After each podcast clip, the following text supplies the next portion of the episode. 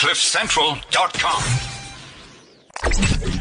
Future CEOs on CliffCentral.com. Welcome to Future CEOs here on Cliff Central. Hlubi, you're looking fantastic today, and it's been two weeks without you here in studio. Did you miss me? I missed you a great deal. How are you doing? But you know what? I'm carrying the flag of future CEOs high and about and through the nation as usual. yeah, you were down in Durban, Durban ICC at a conference there, Yes. and great pictures, by the way. Thank you so much, flying the future CEOs flag high, development of entrepreneurs, the youth, bursaries, um, While- while and all the good stuff. While you're on a roll, just introduce the show because that's that's what you're really doing here. For all of those of you, of you that are listening, welcome to Future CEOs. And if you are a young, ambitious entrepreneur or a young, high potential executive, this show is for you. We upskill, we mentor, we give references to great CEOs, and we also advocate and amplify and catalyze entrepreneurship throughout Africa. And That was a good warm-up. Uh, it was good. It was good. It was. I'll give it an eight out of ten. I could do better. It's Okay, great. It's great to have you back, Hlubi. Thanks, honey. And it's also great to have our guest back. Uh, We can never get enough. He's our friend. He's our uh, quarterly moments to take a breath and just remember uh, that we must do things smartly, wisely. Dr.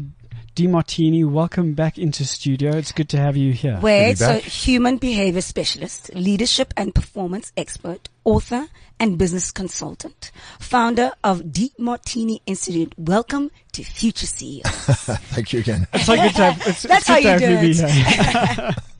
so you are just coming off uh, off the plane. You really just stepped off the plane yesterday. I think you said Yes. when we were off air. Where were you? Where were you before? I was in Cape Town. Okay. I've been in um, Singapore, Brisbane, Australia, and Malaysia in the last week or so. For all those who have not heard of Dr. Demartini, I don't know where you've been, number one. Number two, what he does is he travels, uh, I think you're traveling most of the year um, a- a- around the world, sharing, presenting, assisting people to really find out who they are and realize their potential. Today, he's helping us do something. Hlubi, uh, do you want to tell everyone what happened off air? And that, that'll be the- our introduction into... So, Dr. D, I kind of exploded in the office. So let's unpack the topic of dealing with difficult personalities at work, especially when you want to become a leader in your business. Can you kickstart that conversation off with us? Is this uh, with people that are you're the leader and they're employed with you, or this is the employees to the leader? Which way are we talking? I I think it sometimes depends on our relationship, but, but it was it was with me. Okay. So certainly a colleague, I think, maybe a, a peer in a business, um, uh, business partner. Okay. Well, it's generally wise to not label people Okay. uh, because we can subjectively bias our perceptions over time mm. because of mm. our our ways of communicating with them, and we mm. can then assume that that's who they are as an individual. Okay. because each of us, if, if I was to come up to you and I was to say, you're always mean, you're never nice, you're always cruel, you're never kind, you're always negative, you're never positive, you're always uh, stingy, you're never generous, you wouldn't believe me.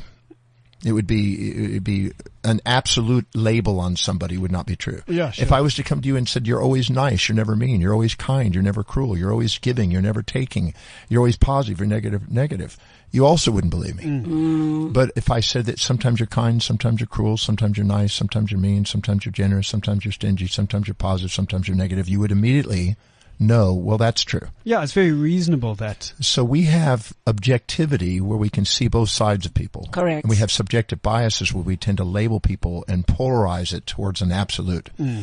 And this blocks the communication. And the reality is that each individual has a set of values and set of priorities. And whenever they feel that their values and priorities are being met, they can warm up hmm. and they can loosen up and they're very flexible. But if not, they become rigid. I always say they tax the rules when you challenge their values. They lax the rules when you support their values. Hmm. So finding out what that person's you know primary objectives are and highest values are hmm. uh, and learning the art of communicating in those values hmm. increases the probability of having a warming relationship. Well, you've hit on a very important point is that communication is not about whether or not there's a transmission of words across a space to each other. Communication is really the ability to tap into, as you've mentioned, values or the, the key message that has been shared. And sometimes these biases or maybe anger or frustration or unmet expectations block that uh, the ability to receive the, the real message and not just the words because the words are there. So Well, well, people, we people might say they're communicating. We filter what we want to hear. We see this in politics. We see this on the media. We filter it. And uh, caring enough about the person to find out what is valuable to them helps that in relationship. If you know you're going to be in relationship long term, it's wiser to find out what that is Correct. and master the skill.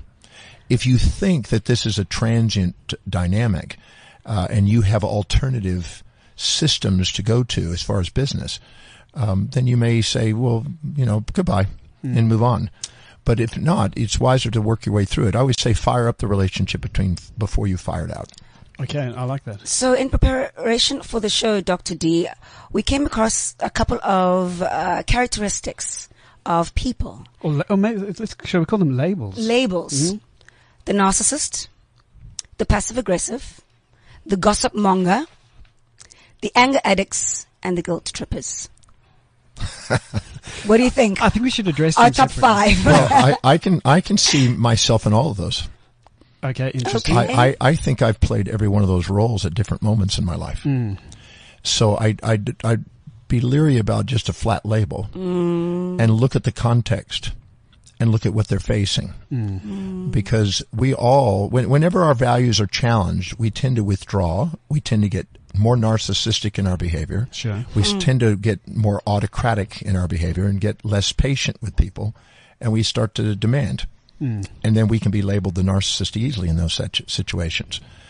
But we're really being challenged and we tend to defend and protect ourselves. That's normal. We can also, if we've tried alternative strategies, we sometimes use guilt trips. We try to bring them down and bring and try to lift us up again.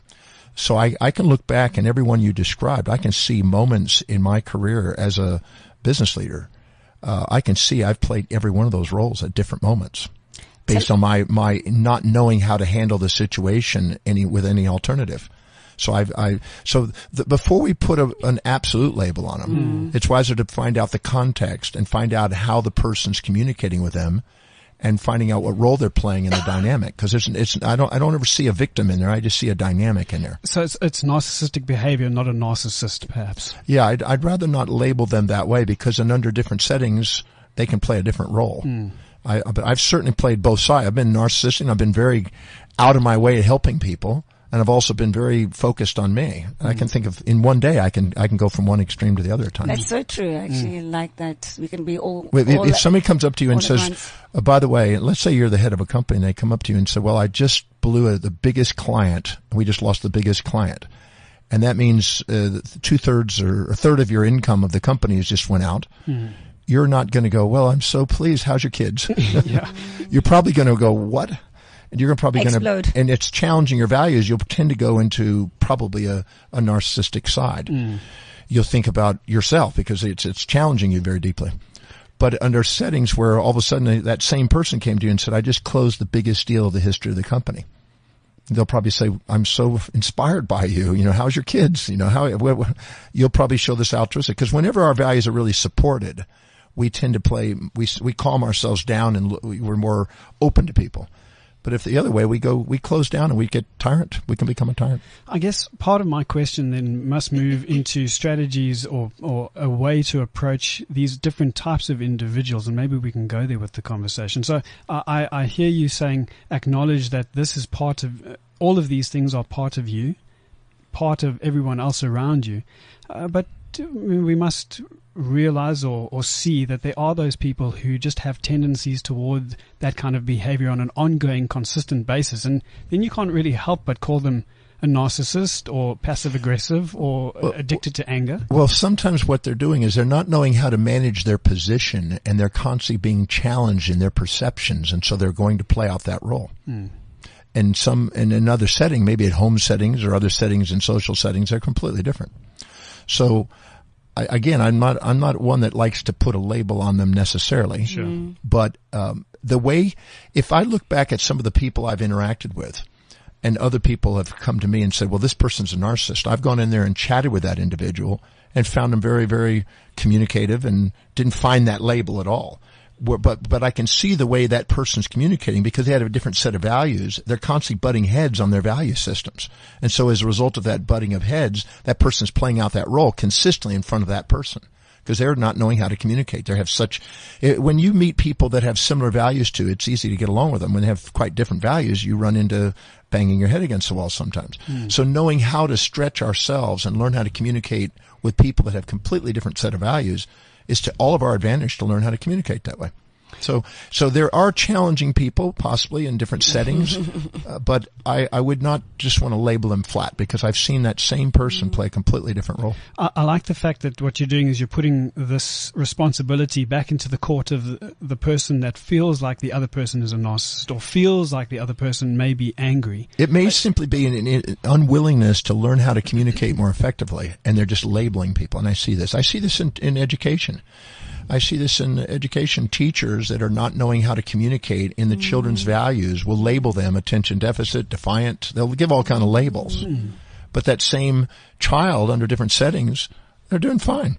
They're very focused and they're very. Uh, uh you've seen this. Sometimes a child will in one class they do really well, in another Correct. class they, they're not doing well because of their their, their relationship with that uh, teacher. Mm. And the same thing in employment. You'll find that somebody else is a teacher's pet and another person's a teacher's, uh, you know, violent, aggressive uh, student. And the same thing at work. You can find somebody that will label that person uh, very evil or whatever terrible, and another person will say, "Well, I don't know. I, I think this guy's great. I think he's very dedicated." I saw this in in profession, uh, in my own profession. Mm. Dr. D, can you give us some tools to be better communicators in our businesses, just to be effective, and having a space whereby there is productivity? Give us some tools or well, give us some strategies. nobody goes to work for the sake of a company. They go to work to fulfill what's meaningful and valuable to them.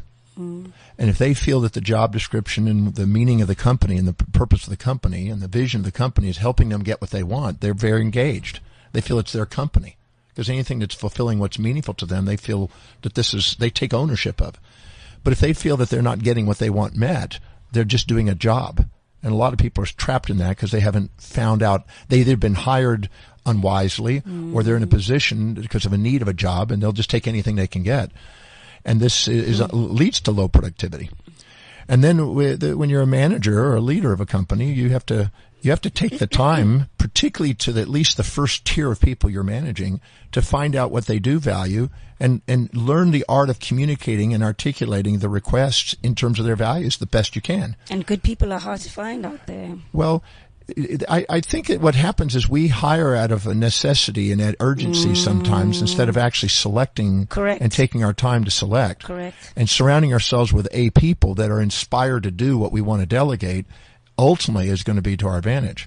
I think Jim Collins does a great job at talking about getting people that are that are really quality people around you. You mm. know, the A people around you on the bus, as he calls it. Mm. And I think that that's a slow process. I think he says that uh, it takes 25 years to overnight success. Yeah. Sure. It's yeah. surrounding and building that team over time. Mm. And that you, I, I know for myself that. that I would probably look back at my life and I'd say for every five people I hired, I get one. Mm. You know, yeah. and, you, you and find one that's really matching, and you you, gem, you, you, try to refine that and learn how to do that more effectively over time, and screen them according to what they value. Because if they're not really, if they can't see how the job description that they're going to do every day is going to help them fulfill what they want, you're going to be pushing them uphill. You're going to be more of a tyrant dealing with them because they're going to keep challenging you. You're going to have to micromanage them. They're going to label you aggressive and you're going to be labeling them lazy or something. And these are all labels because of the way you manage. Drucker said very well that, that when it, it always boils down to management. It goes back to management, mm. who you're hiring and how you're communicating. That's what boils down to that. So I want to I want to put us into a scenario and let's let's work through that scenario. I, you're you're my boss. Yes, you're my boss. I walk in. I'm angry and I'm frustrated uh, I, you may not know at that point how or, or, why I'm that and how I could get to the point where I'm so frustrated I just barge into your office because it's not my place to even do that. Well, how do you deal with it? What are the what are the the first three questions that you need to ask me, or the, what do you go through to try and calm me down and then get some kind of coherence out of what I'm saying? Well, I'd probably just listen first to find out what's going on because obviously you're you're exploding about something and you need to know what it is. I'd say, what's happening? if if you if you were disrespectful and do it while I'm on a phone, that's a big business deal, and you walked in my office, I'd say, not now. And I'd say, let's schedule a time where we can have this uh, communication. But if you just walked in my office and I was doing some paperwork or something, and I'd say, what's going on? Talk. Get it off. Let, let it out And just let them go. let them go and find out what's going on and find out what it is because they may be giving you valuable feedback that you've been completely obli- you know oblivious to and uh, then find out what is actually going on. And if you have knowledge that they don't have on how to communicate and work your way through that you give them information to, to help them through it if they found that there was a if they say well i'm not getting along with somebody else in the business um, and i can't work with this person this person's difficult i'd probably go and find out I'd, I'd listen to your story i'd probably listen to their story and i'd find out what's probably real and i'd try to mediate some sort of a communication between the two I can imagine then that to get into a defensive position would be incorrect. So to say something, uh, uh, something like, I hear you, but, I hear you, but, that's probably not the right way to be able to elicit information from an individual. If if I thought that what they were saying was purely a subjective bias and there was no reason behind it, it was just their distortion, I would probably say, "Are you sure that's the the facts? Bring me some objective data to support these facts." Hmm. Okay, so I'd bring it. I, it- Subjective emotions usually distort things. Getting objective data allows you to go, okay, now here's the facts. Because mm. sometimes we twist the facts with our emotions, mm. and it's better to get some facts. You say this person's not producing, or, or this person's not doing this. Let's get some stats. Let's show the stats. Mm. Let's find out what's. Uh, and if we don't have those objective data, we're likely to have a more emotional business hmm. because we we've set ourselves up not having objective information. Hmm. Um, second scenario, there is somebody who perpetuates the act of bullying time and time again. How would you deal with that person in a business environment Now this is the uh, me as the as the boss being the as bully. the boss? I'm the boss. You're, Correct. You're asking me why Uh, am I uh, bullying? uh, uh, no, is is the boss the bully? No, I'm the bully. You're the boss, Okay. Uh, well, and if, I'm bullying. if I saw Philip somebody Collins. that was um, consistently over dominating people, Hmm. I would l- first look at who are they dominating. Are these piece, p- people that are actually suppressing themselves and disempowered? Because disempowered people very commonly get overpowering results around them. Hmm. Any area of your life you're not empowered in, you're going to get overpowered in. Hmm. I'd look for that scenario because I'd look at my own management structure and see if I've got an overpowered person here. Is that because there's a bunch of people that are not speaking up and not feeling engaged? And is am I, did I hire it and structure it that way? And I've got the overbully because they're frustrated with disengaged people and they're frustrated and they're bullying them, trying to get them to, to work.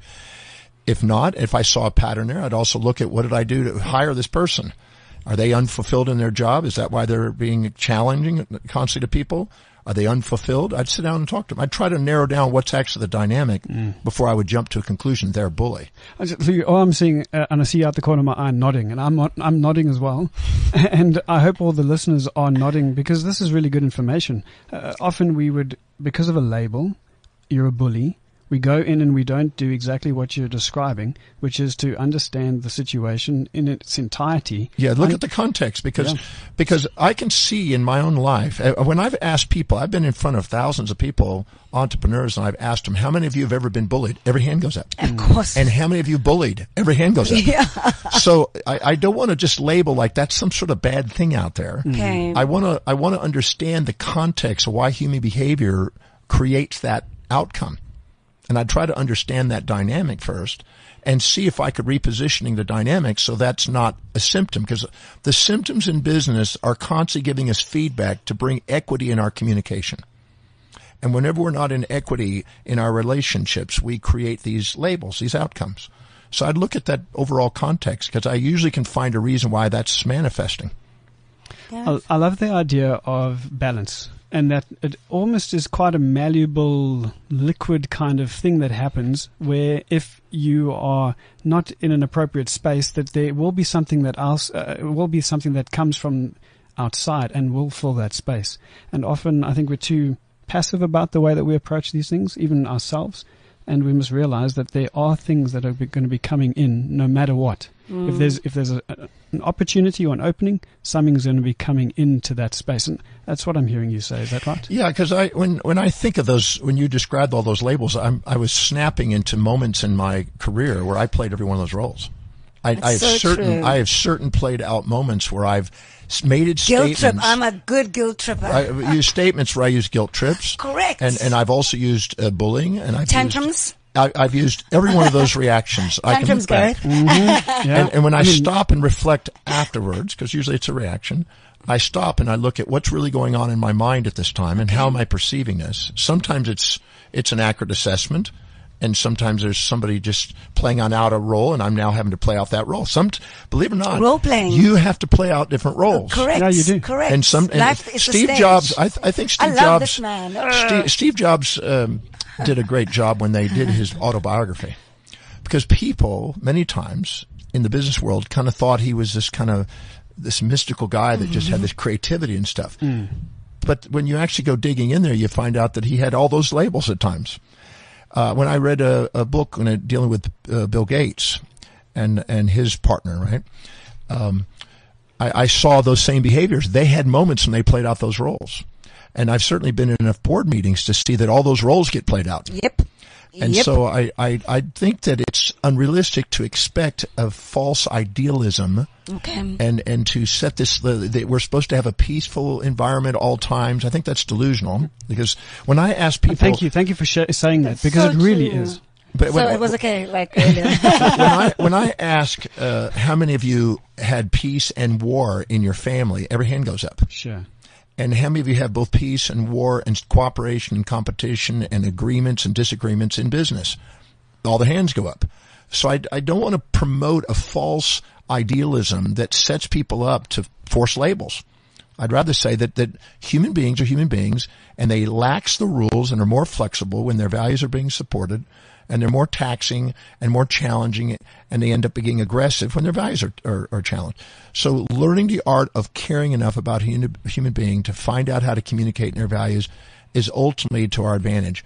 And you're not going to do that at all times because you've got pairs of opposites in management that you're dealing with. People with completely opposite set of values. You have a person that's doing maybe pushing paper, another person that's very social and out there selling.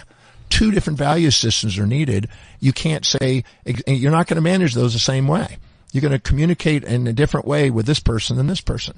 And they're going to label you differently. I, I guess I, I still have this question. Then how do you find out what people's true values are? Because you sit down with someone across a table at, and or a desk, and you say, "What are your values?" They're going to just rattle off some stuff that you. There'll be social be- idealisms and Yeah. platitudes. Yeah. No, that's not the way. So how do you do that? You look at how they fill their space. Okay. I went into Corning Company in Corning, New York, which is a, a amazing Corningware is an amazing company. It has the building is made out of glass. They're a glass company. It- the whole building is glass. You look through the floors down below, you see glass looking down on floors and looking up at floors. That's it's amazing. Yeah, it is amazing. But when you, oh, I went in there and, and I was uh, doing a program for them, and I went in there and I found out that that in that company, I walked into the cubicles, and I was pointing out to management value systems, and one this one uh, lady had pictures of her children everywhere.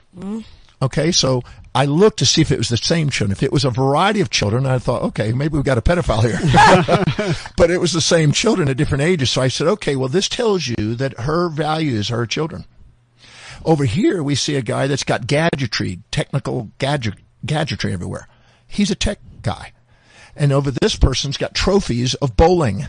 Okay, well, this guy wants to talk about bowling.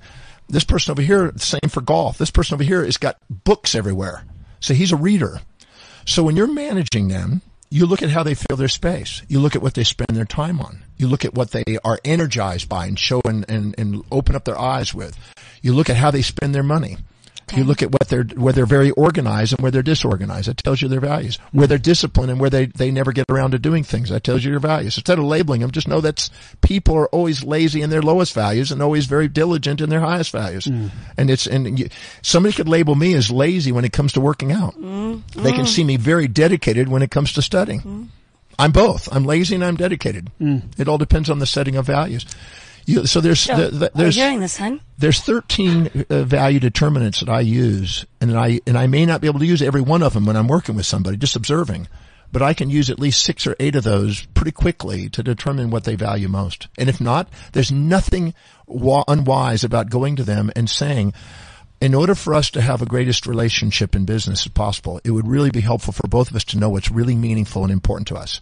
I'd like us to go through a, a series of questions to help narrow that down so we are better at communicating. That's a great. That's It's a great good starting point. That's a great mm. point. Don't be afraid to ask them about what's important to them and not just what they think it is socially ideal, mm. what their life demonstrates. Yeah, your life demonstrates your values, not your social idealism. No, exactly. Dr. John Demartini, keeping it real in leadership success. Yeah, and unfortunately we've run out of time, and that's um, uh, it's been action packed as it always always is. I love the. You see how we actually flipped the conversation. You know, No, to make I don't know what you mean. Oh, okay. I, I, I, we went in with a structure and you came out and revealed some real great leadership tools and skills. I messed up your structure. Yeah, you did. And it, For- for as all the right usual, reasons, for all yeah. the right reasons, as usual. As usual, making us think differently about how to handle our, our businesses in the correct and profitable and manageable way. Thank you so Well, much. Well, I, I, I get labeled periodically and I, I look at that and I go, that's true under this setting. And the opposite is true under a different setting. So I'm all the above. No matter what you say about me, it's true. Keeping it real. Thank you, Dr. Demartini. We'll be uh, up. What what's up next? CEO of all all life insurance. It's Ross Bierman. We'll see you right after this break. Future CEOs on CliffCentral.com. CliffCentral.com.